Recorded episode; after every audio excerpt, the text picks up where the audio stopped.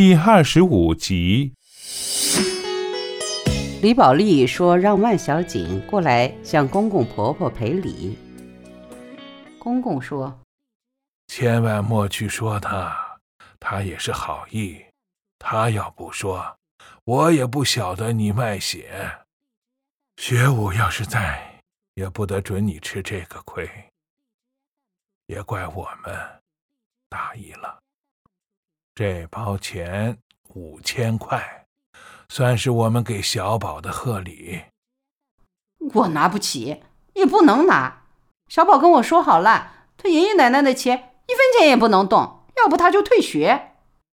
婆婆说：“哎，我的乖孙子哟，一条心光替爷爷奶奶想。”公公说：“这事我跟小宝谈过，小宝答应不退学。”你没的钱，他这样逼你也没得道理。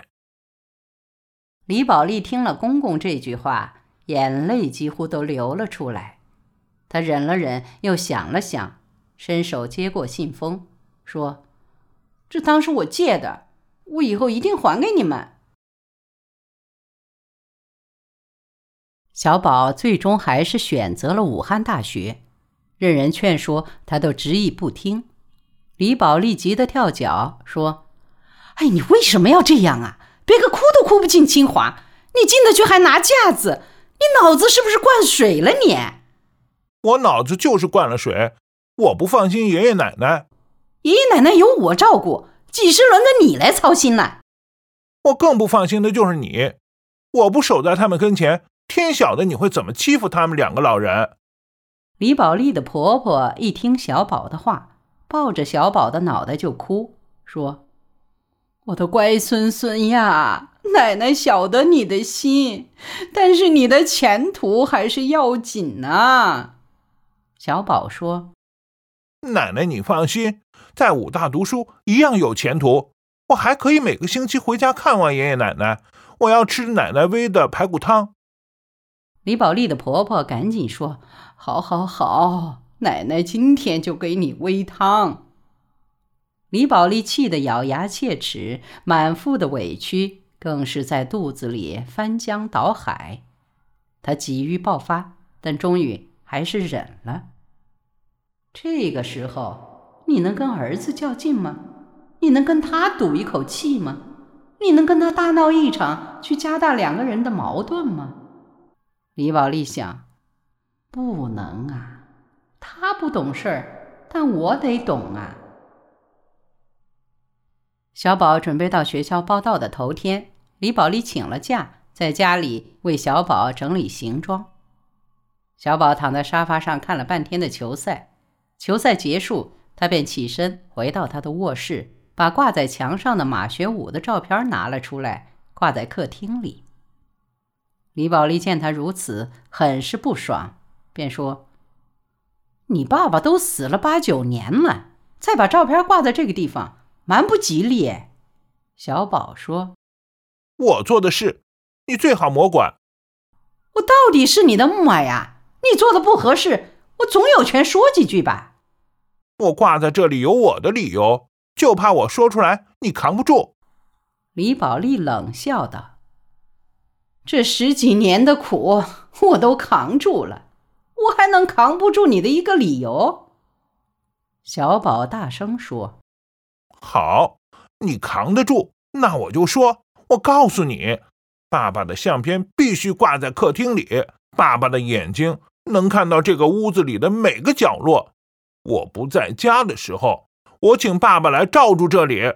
如果你敢欺负爷爷奶奶，爸爸的眼睛就会看着你。”小宝的话。让李宝莉出了一身冷汗。小宝又说：“我还要告诉你，我不读清华，不读北大，为什么原因？我就是不放心爷爷奶奶。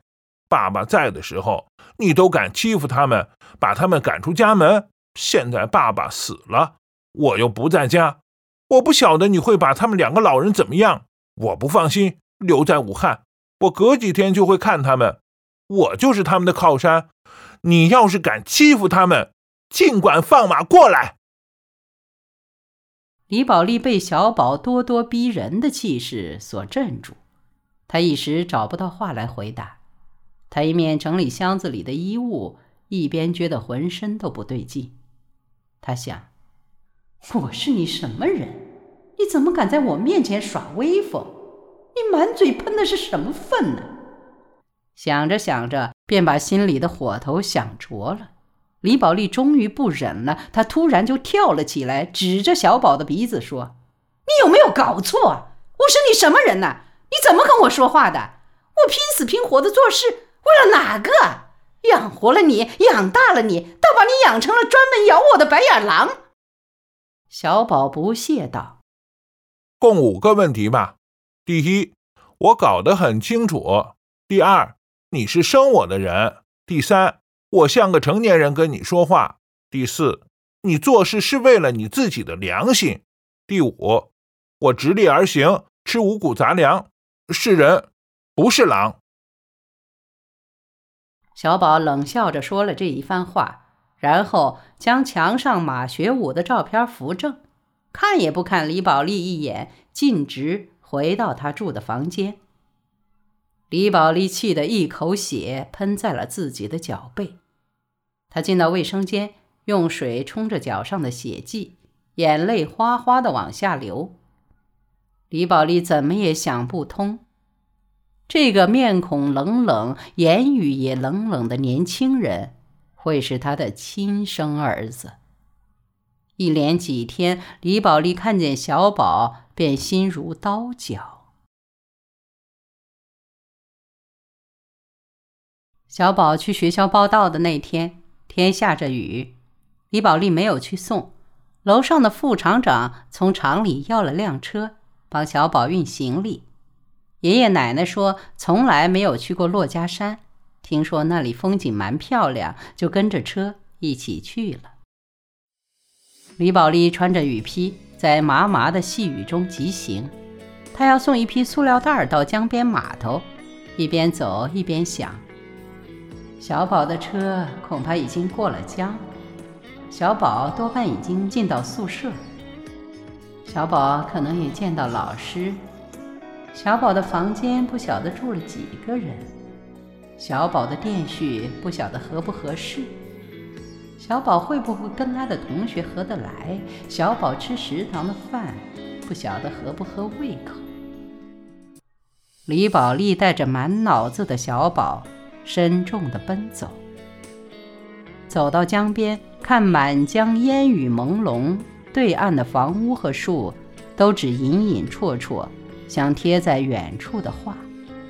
李宝莉心想：小宝就算是一个断了线的风筝，我也得看着它往哪里飞才是。谁让我是他的亲妈呢？几天后。李宝莉的父亲在家里咽了气，死前最后一句话是对李宝莉的母亲说的。李宝莉的父亲说：“老婆，我娶了你是我的福，我死在你前面还是我的福，我这辈子都是在享福，真是划得来。”李宝莉的母亲听得泪水连连。站在旁边的李宝莉突然发现，母亲的眼泪不是痛苦，而是幸福。这样的幸福，她李宝莉曾经有过吗？或是将来可能会有？李宝莉的父亲埋葬在扁担山上，站在他的墓前，父亲的话。顽固地响在李宝莉的耳边，久久不散。这声音令李宝莉痛苦。李宝莉想：往后会有哪个对我说这样的话呢？或者我又会对谁说这样的话？李宝莉想捕捉这样一个人，却发现他的面前一个人影都不见，空空荡荡，白白茫茫。这种空荡的感觉和白茫的气息迅速扫荡和覆盖了李宝莉的身心。她突然就蹲在父亲的碑前，放声痛哭起来，连她自己都不知道她的悲痛到底是为父亲，还是为自己的心。